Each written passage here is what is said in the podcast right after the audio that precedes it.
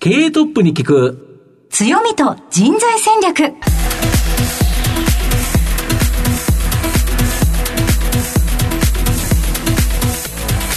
毎度相場の福の神こと藤本信之です。アシスタントの飯村美希です。経営トップに聞く強みと人材戦略この番組は相場の福の神こと財産ネット企業調査部長の藤本信之さんが注目企業の経営トップや人材戦略を担うキーパーソンをゲストにお迎えしてお送りします。企業を作るのはそこで働く人という形になるんですがゲストには毎回事業戦略上の独特の強みとですねその強みを生かすための人材戦略じっくりとお伺いしていきます。はい。この後早速トップのご登場です。この番組は JAC リクルートメントの提供でお送りします。経営トップに聞く強みと人材戦略。経営トップに聞く強みと人材戦略。本日のゲストをご紹介します。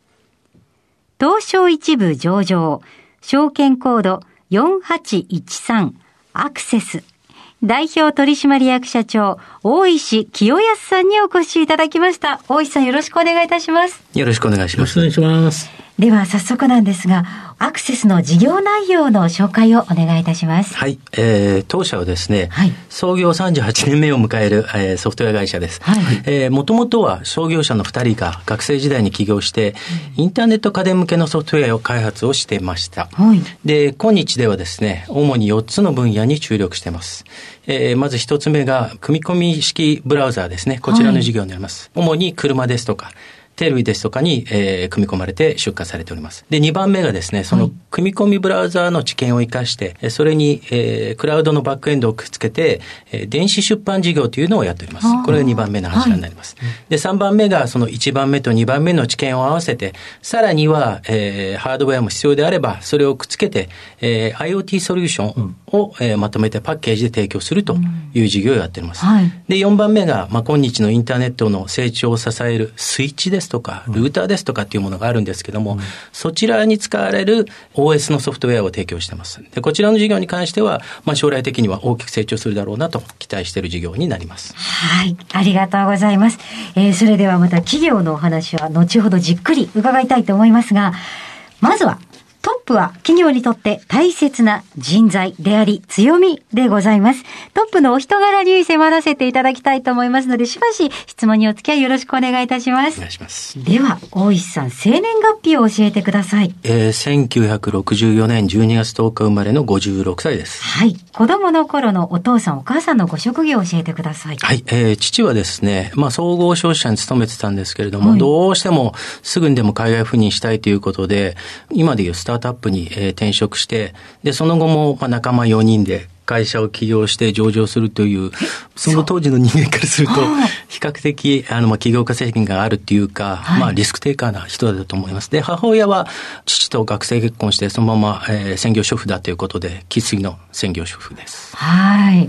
結構あの、転校とか引っ越しとかもあったんじゃないですか、子供の頃は。そうですね。えーまずは2歳から5歳にタイに行ったんですね。はい父の仕事の都合で。で、その後に、あの、私の将来を心配して、親が、あの、私学に入れた方がいいだろうということで、一回私学の小学校を受験するために日本に帰ってきまして。はいで、えーまあ入学してから2ヶ月で今度またドイツに行くと。ああ、忙しい。ドイツに行ってからは、えー小学校5年生だったと思うんですけども、に日本に戻ってくるまでは、えー向こうのインターナショナルスクールで、まあ、フランクフルトという都市にいたんですけれども、えー生活するということで、まあ、10歳、11歳ぐらいまでは本当に環境変化が激しく、それに適応していくような人生だったという感じですね。その後はずっと日本だったんでしょうか？そうですね。えっと、小学校で帰ってきてからはずっと日本で、はいえーそのまま日本の会社に、えー就職したというのが87年ですかね。はい。社会人のスタートはどこだったんでしょうか？あの、ソニーという会社に、はいえー勤めさせていただいて、これがまた非常におおらかで、いい会社であり、いい先輩、いい上司に恵まれたという感じですね。はい。どんなお仕事されていたんですか？入社、え2年目ですか。はいえーたかだか24歳の男だったんですけども、17、8に日本から、えー現場工事、スタジオを作る仕事をやってたんですけども、はい、インドネシアに4ヶ月放り込まれまして、はい、えー、お前一番若いけど現場監督やれやと。で、日本から18、7、8に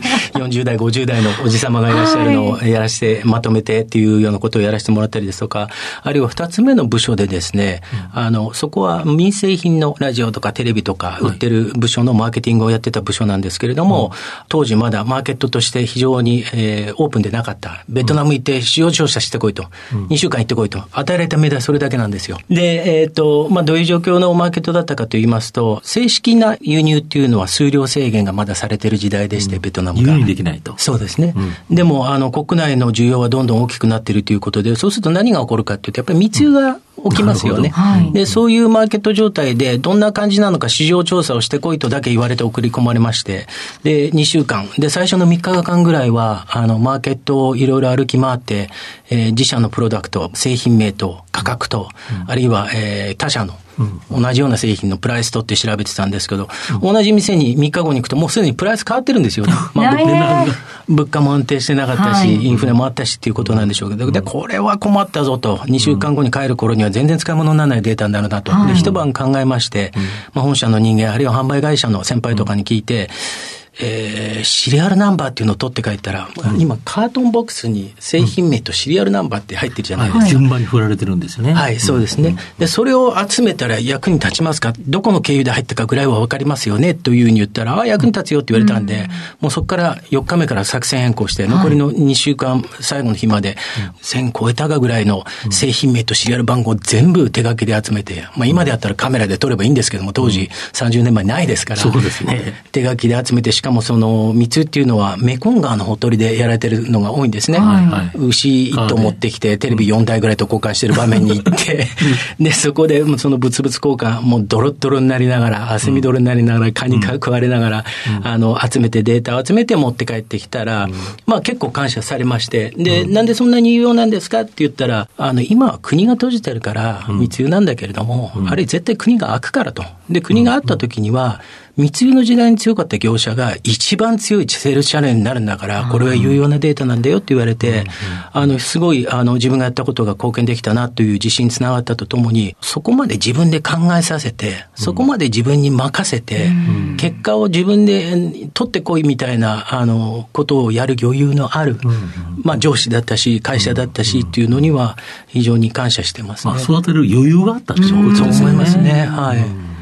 その後、そのソニーを辞めて、スタンフォード大学の MBA お取りになるんですよね。これきっかけは何だったんでしょうか？やっぱり27、8になりますと、将来のこと少し考え始めますよね。で、まあその時に自分なりに勉強したり調べたり、いろんな人に話を聞いたら、どうもこれからは、えー、まあ30年前ですけども、ソフトウェアとコンピューティングだぞと。特にシリコンバレーっていうのがいいらしいぞっていうのを自分で見つけまして、うん、で、まあ今考えると非常に無謀なんですけれども、はい、当時シリコングラフィックスっていう会社がシリコンバレーにありまして、あとアドビっていうのも今もありますけれども、ありまして、そこに履歴書を送ったんですね。あの、職ありませんかって。で、梨のつぶてだったんですね。当たり前ですけど。で、それがやっぱり悔しくて、まあ、せめてなんか MBA でも、あの、資格取ったら、面接ぐらいは受けさせてもらえるんじゃないかと思って、まあ、それがきっかけで、28歳から1年間、えー、勉強して向こうに行きました。で、幸いなことに希望してたシリコンバレーのビジネススクール、スタンフォードのビジネススクールに受かったんで、そちらの方に94年から行くことになりました。結構思い切った決断ですよね。そうですね。特に家内なんかは大変だったと思います。はい、あの子供がお腹にいる年ですし。そんな時にですか？初めての子供？あそうですね、はい、最初の子供がお腹の中にいる年ですし、はい、その年に仕事辞めちゃうわ、学費は借金で、あの、かさんでくるわ、ね、なんかアメリカ行って仕事見つけるとか寝言言ってるわ、なんで、まあ結構心配、もしかしたら心配してるかもしれないですね。度量がありますね。いや、すごい、いや、信頼関係があってこそのことだと思いますが、そうでしたか。その後またきっかけがあって、えー、現在につながってくるわけですね。あそうですね。現在の会社はですね、スタンフォードを卒業してからはですね、希望通りスマートフォンの OS を提供している会社に、ジオワークスという会社なんですけども、そこに入社しまして、まあ上場したてのスタートアップのイケイケの会社でして、当時はですね、まだあの iPhone ですとか Android ですとかが出る10年以上前、うん。I モードが始まる3年以上前ですから、うん、その時代に最初に、世界で最初にスマートフォンという単語を使ったと言われてる会社なんですけれども、うん、そこに入って、まあ、トップを走ってた会社なんですね。うん、で、えー、そこでやっておったんですが、えー、まあ、その時に、えー、荒川鎌田というアクセスの創業者二人に会って、まあ、おそらくそこで、えー、まあ、お誘いいただいたのが私にとっての大きなターニングポイントだったというふうに、えー、考えてます。理由はですね、あの、ある時、その荒川さん、鎌田さんからメールをもらいまして、うん、近々、i モードというサービスで、あの、やっていこうと思うと。で、ひいては、あの、僕のいた会社、ジオワークスというのはトップを走ってる会社なんで、そのスペックをエンドースしてくれないかと。うちもサポートしますと。プレスを売ってくれと言われたんですね。で、私は、あの、いいっすよって安請け合いして、まあ、社内に持ち帰って社長とか、まあ、マネジメントの連中にこれこれこういうことだからエンドースしましょうよと言ったところ、まあ、簡単に言いますと却下されまして、で、その時に VP オブエンジニアリングが、いやいやいやいや、スマートフォンの時代、こういう新しいもののスペックとかね、ソフトウェアっていうのは、ここシリコンバレーで生まれるんだよなって。はいもちろん悪気はないですよ。で、私にウィンクをしながら。あのもんでこんな極東のわけのわかんない会社が出したものなんかね、エンドースするどころ俺が書き直してやるよっていうような感じで言われて、まあ結局エンドースはできなかったんですよ。で、えー、そういうのがあったんですけども、そのセリフを聞いたときに、あの、なんかもやっと。あの、もちろん自分はソフト、シリコンバレーの会社にいて、そっち側の人間なんですけれども、極東の一小国のっていう言葉がすごくもやっとしてまして、あの、まあ、すいません。日本人としてという。そうですね。日本人としてというとこですね。で、すいませんっつって荒川さん、鎌田さんに、あの、エンドースはできませんって言ったんですけども、その後またしばらく経ったら、お二人から日本で晩飯に誘われまして、うん、あの、その時に日本初で世界に通用するソフトウェア会社を一緒に作っていきませんかって誘っていただいたんですね。うんうん、で、それが本当に自分にとってのターニングポイントだと思います。で、理由はそのさっき言ってたもやっとしてたものになんかぴったりはまるようなパズルのピースみたいなセリフだったのと、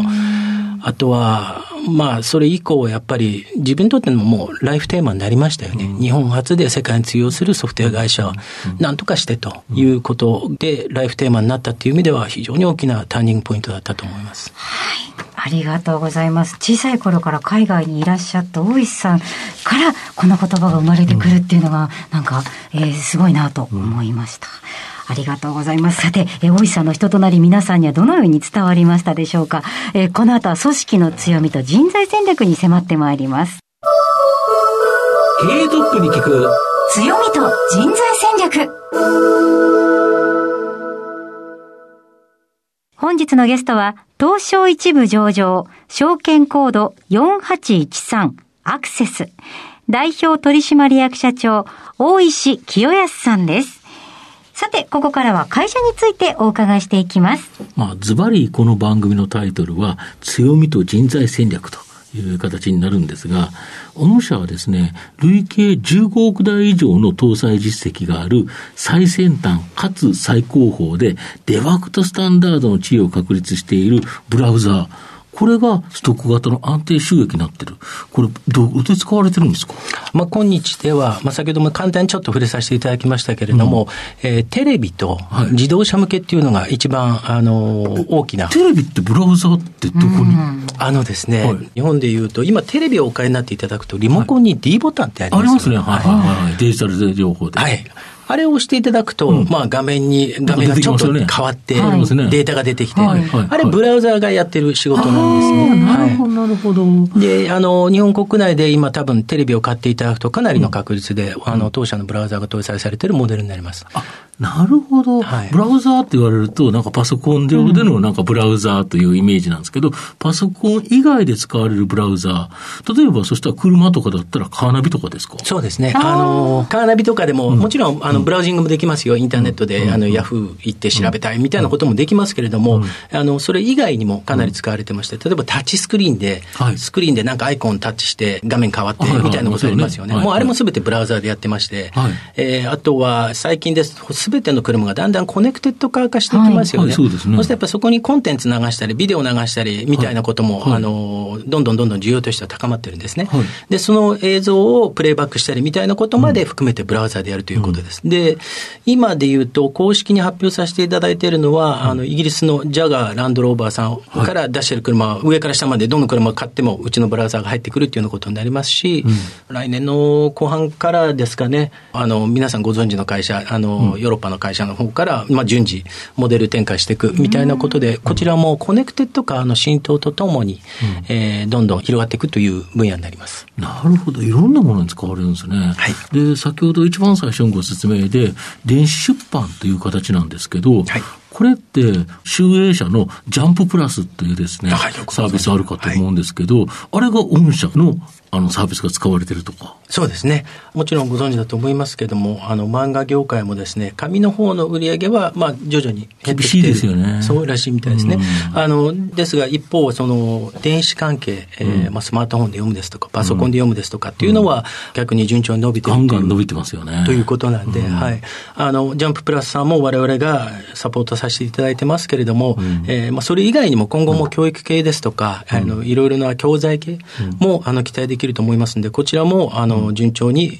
安定した収益のもとになってくれるというふうに期待しております。で、最近だと、あの、物をネットでつなぐ、この IoT 社会っていうのが、まあ、徐々に、まあ、実現にされていくという形なんですけど、これ、御社のこの IoT 事業、具体的にはどのようなものになるんですか？コロナ禍で、あの、やむを得ずリモートでやるとかっていうのが、うん、ここ数年、日本でも浸透してきてると思うんですね。で、はい、まあ、そこでデジタル化するんであれば、一気にいろんな業務もデジタル化しようよという風潮っていうのはやっぱり出てきたと思っております。で、実際その潮流っていうのを感じておりまして、まあ、一つの例を取りますと、うん、あの、最近富に引き合いが多いのがですね、位置情報技術、はい、えー、これを活用した案件というのが非常に増えてきてまして、はい。はい、えー、まあ、それに対応する製品、当社でいうと GPS コミュニケーションアプリケーション、リンキットマップスっていうのを提供させていただいております。はい、で、こちらは、えー、スマートフォンですとか、GPS トラッカー、はいこれらの位置情報を、まあ、チーム内で共有することで、業務効率を向上させ、えていこうといううちからすると、サブスクリプションベースのビジネスになってます。社員がどこにいるか、全員スマホを持ってたら、そのアプリを入れてる人が、いや、今どこにいるんだっていうのが会社から分かると。あそうですね。で、お互いに連絡もできると。はい、それを地図上でマッピングしたり、あるいは、ね、あの、データ、自分の位置情報をシェアしたり、あるいは現場の写真みたいなのも地図に貼り付けたり、あるいは自分のチャットで、うん、えー、本部に送ったりみたいなことができますんで、うん、そういう活用方法という意味で、うん、あの、東北電力のグループ会社さんの方には、うん、えー、非常に重宝していただいて、活用していただいて。何使ってるんですか？あ、そうですね。フィールドにいらっしゃる保守要員の方々が、はい、まあ、例えば電柱が倒れたとか、電線があの切れたとかっていう場合に、その故障した箇所、あるいは修理が必要な場所の連絡ですとか、その時に一番近い、現場に近い保守要員は誰だとか、そういうのをすべて本部でマップとシェアしながらやって、うん、えー、現場に行ったら現場の写真ですとか、うん、直したら直した時の、えー、状況ですとかっていうのを、まあ、チームの中で共有化する。以前はそれをすべて電話でやらなきゃいけなかったんですよ、ね、なるほど。誰がいるんだっていうので、はい、あ、ここら辺に行ってると思いますっていうのをなんかお前のが近そうだぞ、じゃなくて、地図があれば。パッと GPS で見たら、あ、一番近くて何分で行ける。あ、明日これの人に頼もう。で、しかも電話するんじゃなくて、チャットでその指令を出すことができると。そうですね。はい。そういうようなことで、えー、使われているっていうのがあります。で、まあ、これって別にフィールドにあの保守要員がいるような、うん、あの業種であったり、あるいは営業員が全国に散らばってたりですとか、はい、ルートセールスあちこち行ってるはい、えー、そういう業界でもあの同じような効果っていうのは得られますし、あるいは建設業であると、重機の位置を、まあ、同じようにマップで、はい、機材ですとか、工具ですとかっていうのも含めてなんですけどね、えー、そういうのにも使っていただけるというところで、まあ、非常に、あの、広がりを見せている分野でございます。で、あとは TBS 様にも使っていただいてまして、まあ、TBS 様の場合は、外に回っている取材者、取材者とか取材クルー、あの、の間で、まあ、位置情報をシェアしながら、連携とか連絡に使っていただいていると思います。なるほど。事件、事故とかあった時に、もし行くときに、あ、こっちもだけど、あ、こっちも被害が出てるから、こっちを誰に行かせるかとか。その通りで、特に災害時、台風です。とか、地震です。とかになります。と、まあ、TBS のクルーも行きますけれども、ネットワークの、はい、クルーも行って、おのおのでやっぱり連携を取らないと、効率的な仕事ができない、取材ができないっていうようなケースでは、非常に重宝して使っていただいているっていう感じでございます。なるほど。これって一つ一つお客様の、その、要は困ってることを聞いて、それを解決するソリューションを提供して、はい、で、しかも、一回作っておいくらじゃなくて、使い続けていただけると、まあ、ずっとお金が入ってくる、いわゆるサブスクモデルというやつですか？そうですね。はい。これはだけどお客さんも増えるとともにというところと、あとコツコツコツコツ、まあ、収益が積み上がっていくという形になりますよね。で今あの、サブスクリプションモデルということで、うん、えー、単語でくくり出していただきましたけれども、うん、もう一つそういう意味では IoT 分野のサブスクリプションビジネスで我々が期待しているものっていうのはですね、うん、ちょうど先日ですかね、はい、えー、NTT ドコモ様と、まあ、提携を発表させていただいたんですけれども、パワージーズという家庭向けの、エネルギーマネジメントソリューション。はい、こちらもサブスクリプションビジネスとして、あの、非常に期待しております。まあ、はい、実際の販売は来年からなんですけれども、はい、あの、まあ、どういうものかと言いますと、主にエネルギーマネジメント業者様向けに、今、いろんな家庭で太陽光発電のパネルを置いたりですとか、蓄電池を置いたりですとか、あるいは電気自動車を置いたりですとか、買ったりですとかっていう家庭が増えてると思うんですけども、それらのすべての電力の使用量、発電量、放電量、まあ、そういうような情報のデータを集めて、見える化をすることで、再生エネルギーの利用を最適化してもらうと。なるほど。で、その結果、各ご家庭の、うん、えー、光熱費削減をサポートしていくというようなサービスになっております。なるほど。これかなり便利ですよね。そうですね。要は、今晴れてるから太陽光いっぱい発電してると。そしたら、これは車の方に充電しておこうとか、そうですね。いろんなことができると。そうですね。それを効率化して、まあ、データで管理できて、見える化できてっていうようなことを提供していこうっていう感じになってるので、こちらは、もちろんその事業としても、あの、タイミングもいいですし、期待しておるんですけれども、それ以外にも、あの、ESG という観点からも、あの、会社としても期待している事業になります。まあ、そうですよね。御社って何人ぐらいの方が働いてるんですか？大体ですね、うん、日本国内は300人ぐらいですね。うん、割り振りは大体77%がエンジニア、うん、えー、11%が、えー、営業マーケティング系、で12%が管理系、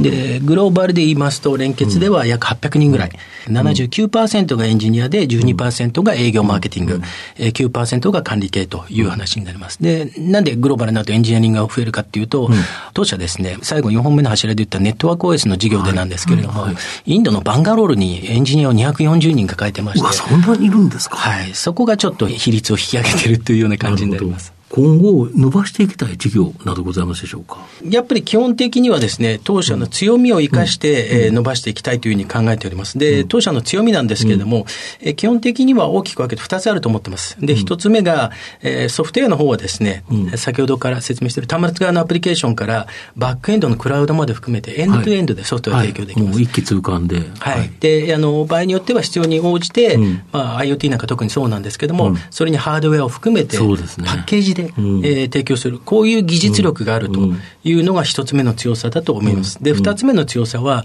あの、ブラウザーとネットワーク OS のところで触れさせていただいたんですけれども、まあ、すでに実績を上げてて、あの、世界的にも通用する製品を持っているというのが、自社製品があると。はい、自社製品があるというのが二つ目の強さになると思います。で、まあ、じゃあ今後どのような分野に行きたいかというと、後者のブラウザーと、えー、ネットワーク OS、これを強化してきて、どんどんあのビジネスを立ち上げるっていうのはもちろんのこと、うん、あのその前者でお話しした一番目の強さの IoT のフルパッケージソリューションを提供する能力あるって、うん、えー、申し上げたんですけれども、うん、年間大体国内だけでも300から400の、うん、えー、お客様の案件を担当してるんですね。なるほど。でそれだけのあの知見と、えー、経験を広げてますんで、うん、えそれを活用して、うん、えー、それだけやっぱりやってますと、ある産業ごとに、なんか似たような課題があるぞというのは気づくと思うんですね。で、それを見つけたときに自社製品という形で、パッケージにするパッケージングして、えー、まあブラウザーとネットワーク OS に続く第3、あるいは第4の、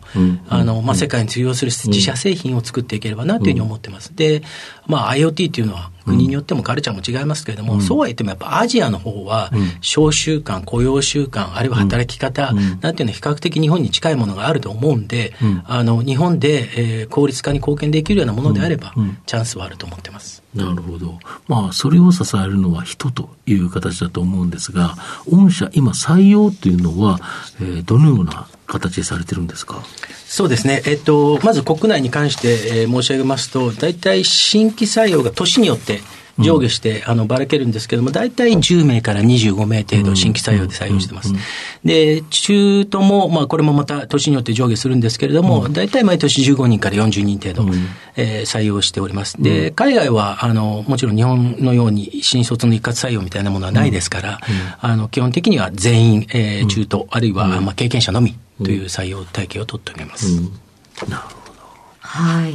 海外の拠点がたくさんあるじゃないですか。はい結構中では交流とかもあるんでしょうか？まあ一つユニークな点を挙げるとしますと、はい、まあ採用した人には、まあどこの会社も研修っていうのはすると思うんですけれども、はい、えー、我々はですね、大きく分けてエンジニア、営業職、コーポレート職っていう3つだけではなくて、さらに細分化して8つの職種を本人と上司と相談の上に選んでもらって、おのおのに合った研修っていうのは提供してるんですね。まあそれは一つ、あの、ユニークなのかなとは思ってます。楽しそうですし、いろんな経験ができますね。そうですね。はい。で、あの、なぜそういうふうにしたかと言いますと、例えばエンジニアで入っても、うん、自分が将来何をやりたいかによって、うん、あの、キャリアパスも必要なスキルとかっても違いますよね。はい、例えば自分は30代、40代、50代になっても一生ずっと最先端の技術を追い求めて開発に携わりたいんだっていう人と、はいはいいや、30代、40代になったら大きなプロジェクトのプロジェクトマネージャーをやりたいんだという人では、やっぱり求められるスキルも、キャリアパスも違うんで、そういう細分化して、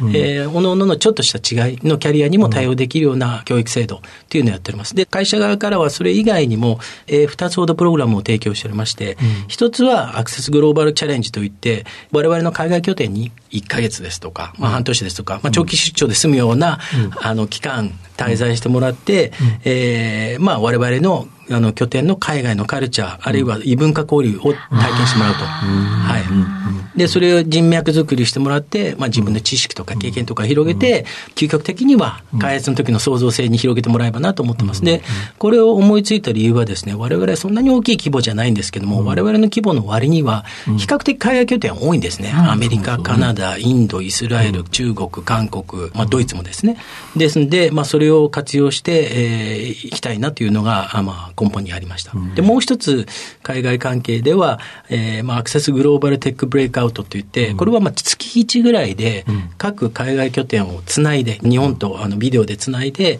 各々の地域、各々の拠点での技術のトピックを、えー、持ち回りで発表してもらうという形の、えー、交流を続けています。で、こちらもまあ、同じように交流を続けることによって、オープンイノベーション、違う文化の人間、違う拠点の人間が集まって、オープンイノベーションのカルチャーを醸成していければなということで、で、こちらはまあ、あの、ビデオ会議ですんで、コロナ禍でも続けてできております。はい。いや、ちょこっと住むだけでも、全然そこの国への親近感とか、人との関わり方も全然マインド変わりますもんね。そうですね。はい。えー、様々お話いただきましてありがとうございました。したえー、本日のゲストは、東証一部上場、アクセス、代表取締役社長、大石清康さんでした。大石さん、ありがとうございました。ありがとうございました。ありがとうございました。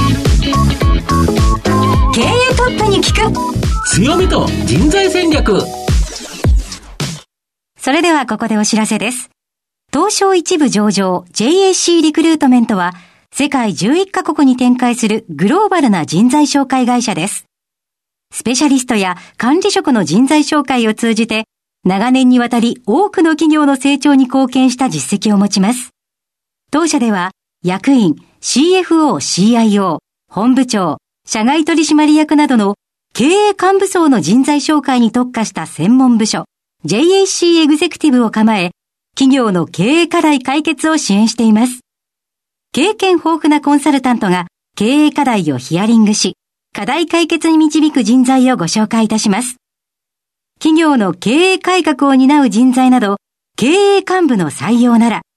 東証一部上場、証券コード 2124JAC リクルートメントにお任せください。お送りしてきました経営トップに聞く強みと人材戦略。そろそろお別れのお時間です。今日のゲストはアクセス代表取締役社長大石清康さんでした。それではここまでのお相手は相場の福の神財産ネット企業調査部長の藤本信之と飯村美希でお送りしました。来週のこの時間まで。ほなまたお昼やで。経営トップに聞く強みと人材戦略。この番組は JAC リクルートメントの提供でお送りしました。